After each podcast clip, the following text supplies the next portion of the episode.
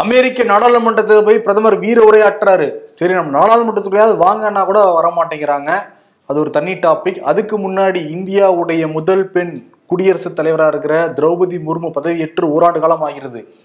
S N சின்ஹாவை எதிர்த்து நின்னாங்க அமோகமா வெற்றி பெற்றாங்க. இந்த ஒரு ஆண்டு காலம் ஆயிரத்தி எழுநூத்தி ஐம்பது பழங்குடியின மக்களை சந்திச்சிருக்காங்களாம். பதினாறாயிரம் பேர் வந்து மீட் பண்ணியிருக்காங்களாம் அதுக்கப்புறம் வந்து மத்திய அரசு அனுப்பிய இருபது மசோதாக்கள் மாநில அரசு அனுப்பிய இருபத்தி மூணு மசோதாக்கள். மொத்தம் நாற்பத்தி மூணு மசோதாக்கள் ஒப்புதல்லாம் கொடுத்துருக்காங்களாம். வடகிழக்கு மாநிலங்கள் எட்டு அதுல ஆறுக்கு பயணம் திரௌப- திரௌபதி முர்மு இது வந்து நேற்று குடியரசுத் தலைவர் மாளிகையிலிருந்து அறிக்கையா வெளியாகிருக்கு சரி ஆறு மாநிலங்களுக்கு நீங்க போயிருக்கீங்களே. முக்கியமான மாநிலங்களுக்கு நீங்க போனீங்களா? மணிப்பூருக்கு. அதே மாதிரி பழங்குடியினரை பத்தி பேசுறீங்கல்ல? பழங்குடியின பெண் தான் அவங்க. பிஜேபிக்காரங்க வந்து மார்த்தட்டி சொல்றது என்னன்னா பாத்தீங்களா இந்தியாவுல முதல் முறையாக ஒரு பழங்குடியின பெண்ணை முதல் பெண்ணாக குடியரசுத் தலைவராக நாங்கள் அமர்த்திருக்கோம். பெருமையாக பேசுகிறீங்க ஆனால் பழங்குடியினங்க பாதிக்கப்பட்டிருக்காங்க. அதை பற்றி வாய் திறந்து பேசுனாங்களா? முர்மு பேசவே இல்ல. பேசவே இல்ல. இருப்பாங்க பாக்குறப்ப. ஏன்னா இங்க பிரதமர் மோடியே பேச மாட்டேங்கிறாரு. ம். எதிர்க்கட்சிகள் தொடர்ந்து கூப்பிட்டுட்டு இருக்காங்க. கேட்டா பிரதமர் பேச மாட்டாரு உள்துறை அமைச்சர் பேசுவாரு அவர் பேசுவாருன்ட்டு எதிர்க்கட்சிகள் வந்து ஆளுங்கட்சி வந்து சொல்லிட்டு இருக்காங்க. ஆனா வெளியே எப்படி ப்ரொஜெக்ட் பண்றாங்கன்னா எதிர்க்கட்சிகளால தான் அவை வந்து முடங்கிருச்சுங்கிற மாதிரி ஒரு ப்ரொஜெக்ஷன் கொண்டு வராங்க. ஏன்னா இவங்க என்ன சொல்றாங்க ஆளுங்கட்சியில பிஜேபி தரப்புல? குறுகிய விவாதமா வேணா வச்சுக்கலான்றாங்க. ஆனா எதிர்க்கட்சிகள் என்ன சொல்றாங்கன்னா இருநூத்தி அறுபத்தி ஏழாவது விதியின்படி நீண்ட விவாதமா பேசணும் அப்படின்னு சொல்றாங்க. அந்த விதிப்படி பேசணும்னா எல்லா கட்சிக்கும் பேச அனுமதி கொடுக்கணும். கடைசியில இறுதியா வந்து பிரதமர் அதுக்கு பதில் உரையும் கொடுக்கணும். அதனாலதான் வந்து அவங்க வந்து முடக்கிட்டே இருக்காங்க. ஆளுங்கட்சியே வந்து கிட்டத்தட்ட முட முடக்குறாங்க. இப்ப வந்து ஃபைனலா என்ன முடிவு எடுத்திருக்காங்கன்னா இருபத்தி ஆறு எதிர்க்கட்சிகள் சேர்ந்து இந்தியான்னு பேர் வச்சிருக்காங்களா அந்த கூட்டணிக்கு. அவங்க ஒரு முடிவு பண்ணிருக்காங்க இந்த அரசுக்கு எதிராக நம்பிக்கையில்லா தீர்மானம் கொண்டு வருதுன்னு. நான் நம்பிக்கையில்லா தீர்மானம் கொண்டு வந்தாங்கன்னா ஒரு நீண்ட விவாதம் நடக்கும். நீ சொன்ன மாதிரி கடைசியில் வந்து பிரதமர் பேசிதான் ஆகணும். இதுக்கு வந்து நம்பிக்கையில்லா தீர்மானம் கொண்டு வரணும்னா ஐம்பது எம்பிக்கள் வந்து சபாநாயகர்கள்ட்ட கையெழுத்து போட்டு கொடுக்கணும். ஓகே. அதை வந்து இன்னைக்கு வந்து முன்மொழிஞ்சு கொண்டு வந்திருக்காரு காங்கிரஸ் எம்பி கௌரவ் கோகாய். ஐம்பது பேர் கையெழுத்து போட்டிருக்காங்க. அதனால சபாநாயகர் ஓம் பிர்லா வேற வழியே கிடையாது. அவர் வாங்கி வச்சிருக்காரு. வரும் நாட்கள் இதை பத்தி விவாதிப்பாங்க. பிரதமர் மோடி மணிப்பூரை பத்தி அங்க பேசிதான் ஆகணும். எல்லா கட்சிகளும் நாடாளுமன்றத்தில் இருக்கிற எல்லா கட்சிகளும் இதை பத்தி அங்க பேசிதான் தீருவாங்க. இதெல்லாம் தாண்டி என்னன்னா இந்த நம்பிக்கையில்லா தீர்மானம் மத்திய அரசுக்கு எதிராக கொண்டு வந்தாங்கன்னா தோல்விதான் அடையும். எதிர்கட்சியில் என்ன சொல்றாங்கன்னா ஆமா அது நிச்சயம் தோல்விதான் அடைய போகுது. ஆனா பிரதமர் வாய் திறந்து பேசுவார்ல அதுக்காக தான் இந்த நம்பிக்கையில்லா தீர்மானத்தை நாங்கள் கொண்டு வரோம் அப்படிங்கிறாங்க. இந்தியாவில் இது வரைக்கும் இருபத்தி ஏழு முறை நம்பிக்கையில்லா தீர்மானங்கள் கொண்டு வந்திருக்காங்க. மோடிக்கு எதிராகவே ரெண்டாயிரத்தி பதினெட்டுல கொண்டு வந்திருக்காங்க. தொத்து தான் போயிருக்கு. இருந்தாலும் தெரிஞ்சுதான் கொண்டு வராங்க. மோடி வந்து வாய் திறக்கணும்னு. இவங்க நம்பிக்கையில்லா தீர்மானம் கொண்டு வர சமயத்துல மோடி எங்க இருந்தாருன்னா ஒரு வர்த்தக மையம் அங்க போய் வந்து அந்த பூஜை பண்ணிக்கிட்டு இருந்தார் அவர். ஆமா அதை திறந்து அடிக்கல் நாட்டிட்டு யாகம் பண்ணிட்டு இருந்தார். இருந்தாரு. இன்னொரு பக்கம் வந்து நேத்து பேசியிருந்தாருல இந்தியா கிழக்கிந்திய கம்பெனில இந்தியா இருக்கு. பாப்புலர் ஃப்ரண்ட் ஆஃப் இந்தியால வந்து இந்தியா இருக்கு அப்படின்லாம் பேசியிருந்தாரு. ஆமா. அதுக்கு ராகுல் காந்தி வந்து பதில் சொல்லி பயங்கரமா பதிலடி கொடுத்திருக்காரு. நீங்க என்ன பேர் வேணாலும் நீங்க சொல்லிக்கோங்க. இந்தியா என்ற தத்துவத்தை மணிப்பூர்ல நாங்க மீட்டெடுப்போம். அமைதியும் அன்பையும் நிலைநாட்டுவோம்ங்கிறத உறுதியா சொல்லியிருக்காரு. சொல்லியிருக்காரு. ஆனா அந்த மேக் இன் இந்தியால கூட இந்தியா இருக்கு. இவங்க கொண்டு வந்த திட்டத்துல கூட. ஆனா நேத்து பிரதமர் அப்படி பேசியிருந்தாரு. இன்னொரு பக்கம் மணிப்பூரோட முதலமைச்சர் பிரேன் சிங் வந்து தமிழ் நாளிதழ் ஒண்ணுக்கு வந்து பேட்டி கொடுத்திருக்காரு. அதுல என்ன சொல்றாரு அப்படின்னா அந்த போதை போதைப் பொருள் கும்பலுக்கு எதிராக அரசு வந்து ஒரு போரை தொடங்குச்சு. அந்த போர்னால தான் இந்த வன்முறை வந்துச்சுங்கிற மாதிரி ஒரு பிம்பத்தை கட்டமைச்சிருக்காரு. அதாவது இனப்பிரச்சனையோ அங்க மத பிரச்சனையோ கிடையாது மியான்மர்ல இருந்து சில பேர் உள்ள வராங்க. அவங்களும் வந்து இங்க போதைப் பொருள் தான் சாகுபடி பண்றாங்க. அதனால தான் இந்த போரே வந்து வந்திருக்கு. இந்த வன்முறையே வந்திருக்கு. நான் அதுக்கு எதிராக நடவடிக்கை எல்லாம் எடுத்தேன். இவ்வளவு ஹெராயின் பிடிச்சிருக்கோம் இவ்வளவு கஞ்சா பிடிச்சிருக்கோன்ட்டு சில டேட்டாஸோட ஒரு பேட்டி கொடுத்திருக்காரு. ஸோ எல்லா பாஜகவினருமே இதை எப்படி மாத்த பாக்குறாங்க அப்படின்னா போதைப் பொருள் வந்து குக்கி மக்கள் வந்து சாகுபடி பண்ணதுனால தான் இந்த வன்முறை நடந்துட்டு இருக்கு அதனால தான் வந்து அரசு இதுக்கு எதிராக வந்து ஒரு நடவடிக்கை எடுத்துக்கிட்டு இருக்கோங்கிற மாதிரி அவர் பேசியிருக்காரு. ஆனா அவரோட அந்த சொந்த கட்சி பாஜக எம்எல்ஏ அந்த பவோலியன் லால் அவரே வந்து என்ன சொல்றாருன்னா இவங்க வந்து இப்படி ஒரு கட்டமைப்பை தான் கொண்டு வராங்க. ம். நேரடியா வந்து பிரேன் சிங்கே வந்து ஆதரவு தான் கொடுக்குறாரு. மைத்தேயி இனக்குழு தீவிரவாதிகளுக்கு ஆதரவு கொடுக்குறாருலாம் அவர் ஒரு குற்றச்சாட்டை வச்சிட்டு இருக்காரு ஓகே. குக்கி இன மக்களும் அதுதான் சொல்றாங்க. எங்களுக்கு எதிராக தான் இருக்கு இந்த அரசுன்ட்டு. ஆமா ஆக்சுவலி மியான்மர்ல இருந்து இங்க வந்திருக்க ஒரு எழுநூறுக்கும் மேற்பட்ட அகதிகள் இருக்காங்களாம். அவங்க எல்லாம் திருப்பி அனுப்ப போறாங்களாம். பக்கத்துல இருக்க மிசோரத்துக்கு இல்ல அந்த நாட்டுக்கே. ஏன்னா அங்கேயும் நிலைமை சரியில்லை. அங்க இருக்கிற மக்களுக்கே பாதுகாப்பு இல்லை. எப்படி அகதிகளுக்கு அந்த பாதுகாப்பா இருக்க முடியும்? அப்புறம் என்னன்னா மிசோரம்ல வந்து ஒரு பேரணி நடந்திருக்கு. அமைதி பேரணி. நிறைய தொண்டு நிறுவனங்கள்லாம் சேர்ந்து நடத்திருக்காங்க. அதுல மிசோரமுடைய முதல்வரும் வந்து கலந்துருக்காரு. அவர் வந்து குக்கி இன மக்களுக்கு ஆதரவா நிறைய விஷயங்கள் அங்க வந்து பேசியிருக்காரு. பேசியிருக்காரு. அதே மாதிரி நாடாளுமன்றத்துல நிறைய காரசாரமான விவாதங்கள் தான். ப. சிதம்பரம் நிறைய கேள்வியெல்லாம் வந்து கேட்டிருந்தாரு. ஆணித்தரமாக அதே மாதிரி கார்த்தி சிதம்பரம் பேசுறப்ப இது என்ன அதிபர் ஆட்சியா மக்களாட்சி நடந்துகிட்டு இருக்கு எல்லாம் பதில் சொல்லணும்னு இருக்காரு. ஆமா அதே மாதிரி நேத்து கார்கே பேசும்போது மைக் ஆஃப் பண்ணிட்டாங்க. இதுவரை மாநிலங்களவையில் அப்படி நடந்ததே இல்லை. யார் சொல்லி ஆஃப் பண்ணீங்கன்னு சொல்லி திருச்சி சிவா வந்து கண்டனமே தெரிவிச்சிருந்தாரு. கார்கே வந்து இது எனக்கு ஒரு அவமானம் அப்படின்னு வந்து சொல்லியிருந்தாரு. ஏன்னா நான் பேசிட்டு இருக்கும்போது மைக் ஆஃப் ஆயிடுச்சு. இது எனக்கு மிகப்பெரிய அவமானம் அப்படிங்கிற மாதிரி அவரும் சொல்லியிருந்தாரு. இன்னொரு பக்கம் வந்து இங்கே நம்ம தமிழ்நாட்டில் வந்து கோவையில் போராட்டம் நடந்திருக்குது. அங்கே இருக்கிற குக்கி மெய்ட்டி அஹ், இனத்தைச் சேர்ந்த மணிப்பூர் மக்கள் ஒன்றா சேர்ந்து நாங்கள் வந்து நண்பர்களாக தான் இருக்கணும்னு நினைக்கிறோம். சில பிரிவினைவாதிகள் இந்த மாதிரி பண்ணுறாங்க அங்கே போராட்டத்தை உடனடியாக நிறுத்துங்கங்கிற மாதிரி கோரிக்கையோட போராட்டம்லாம் நடத்தியிருக்காங்க. அதே மாதிரி தமிழ்நாட்டு முதலமைச்சர் ஸ்டாலினுக்கு வந்து பிரேன் சிங் வந்து வரவேற்பு தெரிவிச்சிருக்காரு ஒரு விஷயத்துக்கு. ஏன்னா அந்த விளையாட்டு வீரர்கள்லாம் இங்கே வந்து பயிற்சி மேற்கொள்ளலாம் அப்படின்னு மணிப்பூர்ல இருக்கவங்க எல்லாம் கூப்பிட்டு இருந்தாருல ஸ்டாலின். அதுக்கு அவர் வந்து வரவேற்பு தெரிவிச்சிருக்காரு. அதே மாதிரி தமிழ்நாட்டுல இருந்து சீமான் சொல்லியிருக்காரு. ரெண்டாயிரத்தி இருபத்தி நாலுல மோடி வந்துட்டாருன்னா இந்தியாவில் இருக்க எல்லாரும் சந்திரமண்டலத்துக்கு போக வேண்டியதான் இங்க வாழவே முடியாது அப்படின்னு சொல்லியிருக்காரு. ஓகே. ஆனா எவ்வளோ யார் எவ்வளோ சொன்னாலும் இந்த மணிப்பூருங்கிற விஷயத்துல அவர் வாய் திறக்கிற மாதிரி இல்லை. இப்போ இந்த நம்பிக்கை இல்லா தீர்மானத்தினால அடுத்த வாரம் திறக்கலாம் அப்படின்னு எதிர்பார்ப்போம் நம்ம. அயோத்தியில ராமர் கோயில் அதுல ராமர் வந்து வில்லேந்தி நிக்கிற மாதிரி ஒரு சிலை தான் பிரதிஷ்டை பண்ண போறாங்கன்னா கருவறைக்குள்ளார. ஓகே. அது வந்து பிரம்மாண்டமான விழாவாக எடுக்க ஏற்பாடு பண்ணிட்டு இருக்காங்க. அங்க இருக்கிற அந்த ஸ்ரீ ராம ஜென்ம பூமி அந்த அறக்கட்டளை. அதுக்கு மோடி வரப்போறாருங்கிற தகவல் வந்திருக்கு. டைம்லாம் கேட்டிருக்காங்களாம்.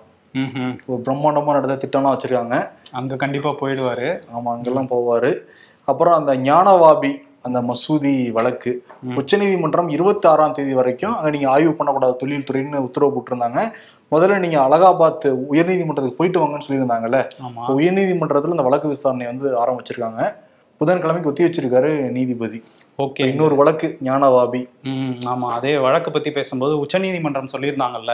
அமலாக்கத்துறையோட அந்த இயக்குனர் எஸ்கே மிஸ்ரா சஞ்சய்குமார் மிஸ்ரா வந்து மூன்று முறை நீட்டிச்சிருக்கீங்க இது சட்டவிரோதம் சொல்லி பயங்கரமாவே திட்டியிருந்தாங்க மத்திய அரசை. ஆனா இப்போ என்ன பண்ணியிருக்காங்க மத்திய அரசு? ஒரு மனு போட்டிருக்காங்க அவரை திரும்பியும் நீட்டிக்கணும் அப்படின்னு சொல்லிட்டு. அப்பவே உச்சநீதிமன்றம் ஜூலை முப்பத்தொன்னுக்குள்ள வேற ஆளை மாத்திருங்கன்னு தான் சொல்லியிருந்தாங்க. ஜூலை இருபத்தெட்டுல நாங்க இந்த வழக்குல இறுதி தீர்ப்பு சொல்லுவோம்னு வேற சொல்லியிருந்தாங்க. இதுக்கிடையில தான் அவரை நீட்டிக்க கோரி திரும்பியும் வந்து உச்சநீதிமன்றத்துல மத்திய அரசு ஒரு வழக்கு போட்டிருக்காங்க. இன்னும் கோபமாக போறாங்க நீதிபதிகள். ம் கண்டிப்பா. ஆனா ஏன் அவரே தான் இருக்கணும் அமலாக்கத்துறைக்குன்னு நினைக்கிறாங்கங்கிறதும் தெரியல. அப்பதான் நினைச்சவங்க வீட்டுலாம் ரைட் பண்ண முடியும். அப்படியா? சரி ஓகே. இல்லப்பா அப்படின்னு எதிர்கட்சிகள் சொல்றாங்கப்பா. சொல்றாங்க. ஓகே இந்த க எதிர்க்கட்சியை பத்தி சொல்லும்போது கர்நாடகால வந்து பாஜக தானே எதிர்க்கட்சி. ம். மதச்சார்பற்ற ஜனதா தளத்தோட தலைவர் ஹெச்டி குமாரசாமி என்ன சொன்னார்னா நாங்களும் பிஜேபியோட சேர்ந்து எதிர்க்கட்சியா செயலாற்றலாம் அப்படிங்கிற எண்ணத்துல இருக்கோங்கிற மாதிரி சொல்லியிருந்தாரு. இதுக்கு அவங்க அப்பா தேவகவுடா என்ன சொல்லிட்டாருன்னா அதெல்லாம் முடியாது. நாங்க வந்து தனிச்சு தான் செயல்படுவோம். அவங்களெல்லாம் சேர மாட்டோங்கிற மாதிரி அவர் சொல்லியிருக்காரு. ஸோ அப்பா மகனுக்குள்ள திரும்பியும் ஒரு மோதல் வந்து ஆரம்பிச்சிருக்குது. எல்லா கட்சியில தான் பாத்தியா? அங்க வந்து தேசியவாத காங்கிரஸ். அங்க சித்தப்பாக்கும் மகனுக்கும் இங்க அப்பா மகனுக்கும் போயிட்டு இருக்குது நல்லா பண்றீங்கப்பா. குடும்பத்துக்கு குழப்பம் உண்டு பண்ணிடுறாங்க பாத்தியா? அதே மாதிரி இந்த ராஜ்நாத் சிங் வந்து இன்னைக்கு ஒரு விஷயம் சொல்லியிருக்காரு பாத்தீங்களா? ஆமா கார்கில் போருடைய நினைவு தினம். இந்தியா முழுவதும் எல்லா இடங்களையும் ராணுவ வீரர்கள் அஞ்சலி செலுத்தினாங்க. ராஜ்நாத் சிங் அஞ்சலி செலுத்தி என்ன சொல்லியிருக்காரு? மக்கள் எல்லாம் போருக்கு தயாராகணும் அப்படின்னு வந்து பேசியிருக்காரு. ஏதோ ஒரு குறியீடா தான் சொல்லியிருக்காரு போருக்கு தயாராகணும்? எல்லாம் அமைதியான முறையில் தான் வாழ்ந்துகிட்டு இருக்காங்க. ஏதோ ஒண்ணு தெரியல. குறியீடா மனசுல வச்சது ஒண்ணு சொல்றாங்க. ம், பட் நம்ம எல்லாம் அலர்ட் ஆகிக்கணும் ஆரம்பிக்கிற மூட்ல தான் இருக்கோம். அதெல்லாம் தானே அண்ணாமலை இருக்காருல்ல? ஆமா. அவர் வந்து ஆரம்பிச்சிருக்காரு. இப்ப ஆப்பிரிக்கா போயிட்டு வந்திருக்காரு. ரெண்டு நாள் அமைதியா இருந்தாங்கன்னு பார்த்தா இல்ல.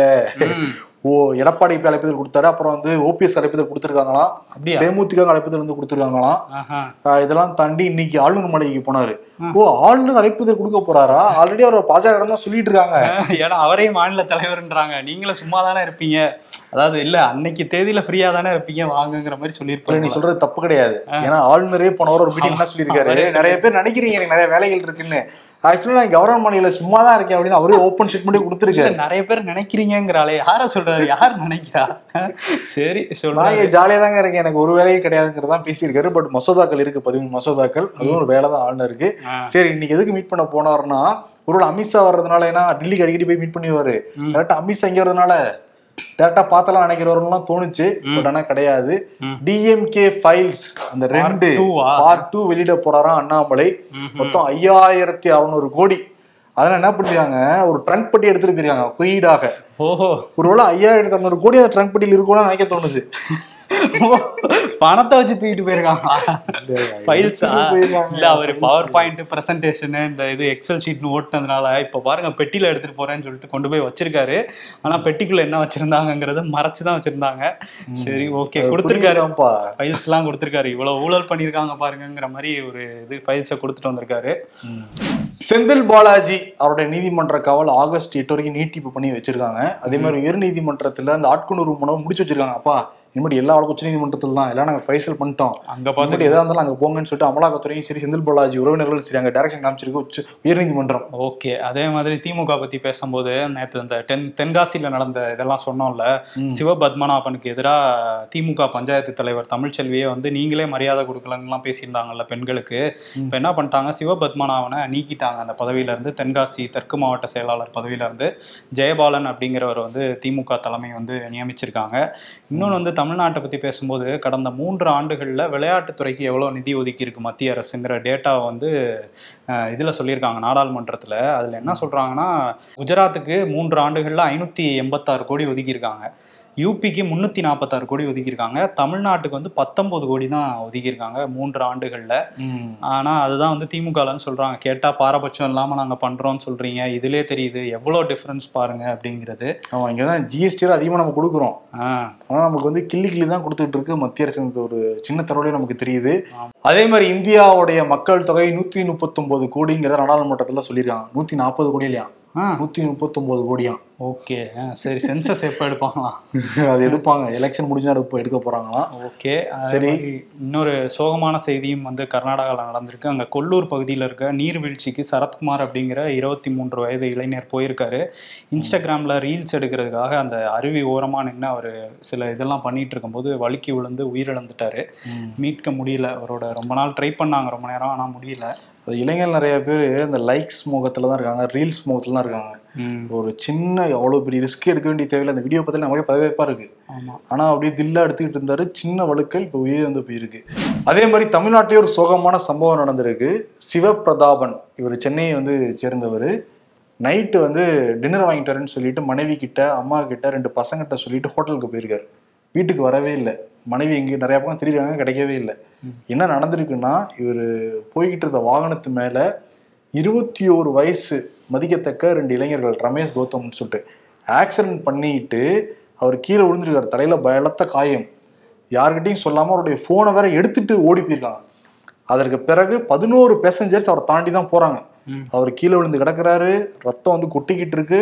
பதினோரு பேர் தாண்டி போறாங்க. யாருமே உதவ முன்வரவே கிடையாது. ம். பன்னெண்டாவதா போன ஒரு நபர் தான் போலீஸ்க்கு ஃபோன் பண்ணி தகவல் சொல்றாங்க. அப்புறம் போலீஸ் வராங்க. அதுக்கப்புறம் ஆம்புலன்ஸ் வந்து ஸ்டான்லி ஸ்டான்லி மருத்துவமனைக்கு எடுத்துட்டு போற போயிருக்காங்க. ட்ரீட்மெண்ட் கொடுத்துருக்காங்க. இறந்து வந்து போயிருக்காரு. மருத்துவர் என்ன சொல்லியிருக்காங்கன்னா விபத்து நடந்தோடனே எடுத்துட்டு வந்திருந்தா உயிரை புழைக்க வச்சிருக்கலாம் அப்படின்னு சொல்றாங்க. ஒரு கோமால போய் இறந்து போயிருக்காரு. இது கேட்கறப்பவே மனிதாபிமானமே இல்லாம போயிடுச்சா அப்படின்னு தான் தோணுது. ஏன்னா சென்னையிலே நடந்திருக்கு. நம்ம மணிப்பூரை பத்தி நம்ம பேசிக்கிட்டு இருக்கோம். சென்னையில விபத்து நடந்தா கூட யாருக்கும் உதவும் மனசு வரலையா? அவ்வளவு வேகமா நம்ம போய் என்ன பண்ண போறோங்கிறதா தோணுது.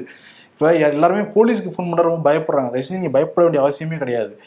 உதாரணத்துக்கு ஒன்று சொல்லணும்னா இன்னைக்கு நானும் வரணும் நிறைய பேர் போய்கிட்டு இருந்தப்ப ரெண்டு பேரும் அடிச்சுக்கிட்டாங்க. மாறி மாறி சரியான சண்டை கட்டையிலாண்டு தாக்கிட்டாங்க. மண்டையிலேருந்து ஒருத்தருக்கு பலமான ரத்தம். ரத்தம் வர்றதையும் தாண்டி அடிச்சுக்கிட்டு இருந்தாரு.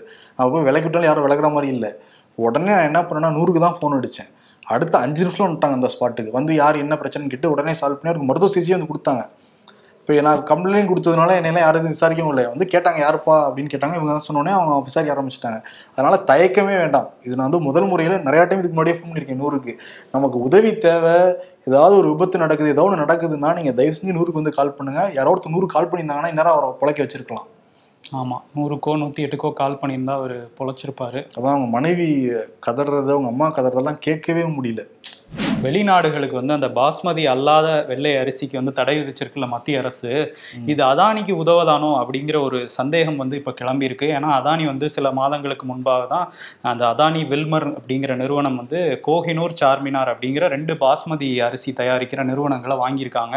இவங்க ஒரு பன்னாட்டு நிறுவனம் தான். அதை வந்து அதானி குரூப்ஸ் வந்து வாங்கியிருக்காங்க. இந்த டைம்ல ஒரு தடை இருக்கு அப்படிங்கும்போது வெளிநாட்டுல வந்து அந்த பாஸ்மதி அரிசியை வந்து நம்ம மக்கள் சாப்பிட பழகிக்க தான் டைம் கொடுத்துருக்கோ மத்திய அரசு?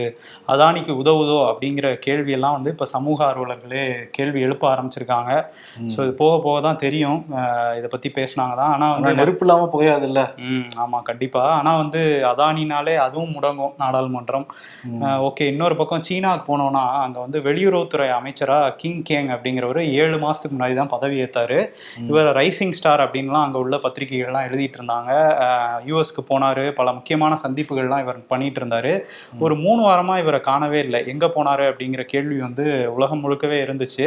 இப்போ அதிரடியாக என்ன பண்ணியிருக்கு சீன அரசுனா வாங்கி அப்படிங்கிறவர் வந்து மாற்றிருக்காங்க இவரை தூக்கிட்டு அவரை போட்டிருக்காங்க அந்த வெளியுறவுத்துறை அமைச்சராக ஸோ என்ன ஆனாரு அப்படிங்கிற கேள்வி இப்போ வரையும் அவர் எங்கே இருக்காருங்கிறது தெரியல. ஆனால் ஒரு பத்திரிகையாளரை காதலிச்சா காதலிச்சாரு. அதனால தான் அவர் காணாமல் போயிட்டாரு அப்படிங்கிற ஒரு செய்தியும் இருக்குது.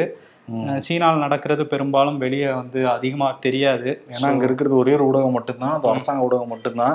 சர்வாதிகார ஆட்சிக்கு இதுதான் எடு- எடுத்துக்காட்டு. ஆமா ஒரு உச்சபட்ச பதவியில் இருக்கிற வெளியுறவுத்துறை அமைச்சர் எல்லா நாடுகள் கூட டையர் டையப்போட இருக்கிற ஒருத்தரே காணாம போறாரு. ஆமா அங்க இருந்த நம்ம ஒரு நிருபர் பிடிஐ நிருபரையும் வீட்டுக்கு அனுப்பிச்சிட்டாங்க. ஸோ எந்த உண்மையும் இப்போ தெரியறது இல்ல ம்.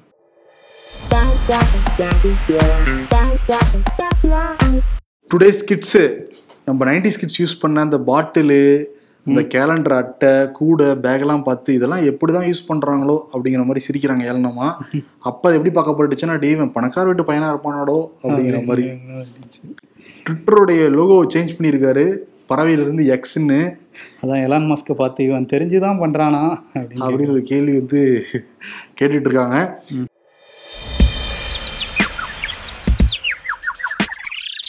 தீவிரவாத இயக்கங்கள் பேரு கூடத்தான் இந்தியான்னு இருக்கு.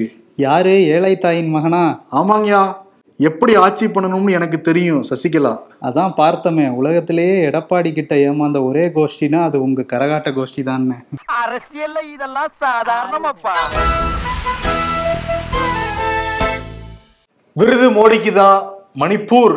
அந்த வார்த்தையை வந்து முப்பத்தெட்டு செகண்டுகள் தாண்டி இது வரைக்கும் அவர் பேசவே இல்லை. அவர் பேசணும்னு தான் மணிப்பூர் மக்களும் சரி இந்திய மக்களும் சரி எதிர்கட்சிகள் எல்லாருமே வந்து கேட்டுட்டு இருக்காங்க. விஜயகாந்த் ஒரு படத்துல சொல்லுவார்ல எனக்கு பிடிக்காத ஒரே வார்த்தை மணிப்பு அப்படிங்கிற மாதிரி வந்து இவர் மணிப்பூருங்கிற வார்த்தை கேட்டாலே அலர்ஜி ஆகிறாரு பிரதமர் மோடி. அதனால எனக்கு பிடிக்காத ஒரே வார்த்தை அப்படிங்கிறத சொல்லிக்கிட்டு பிரதமர் மோடி கொடுத்துட்டு விடைபெறலாம். நன்றி வணக்கம். நன்றி.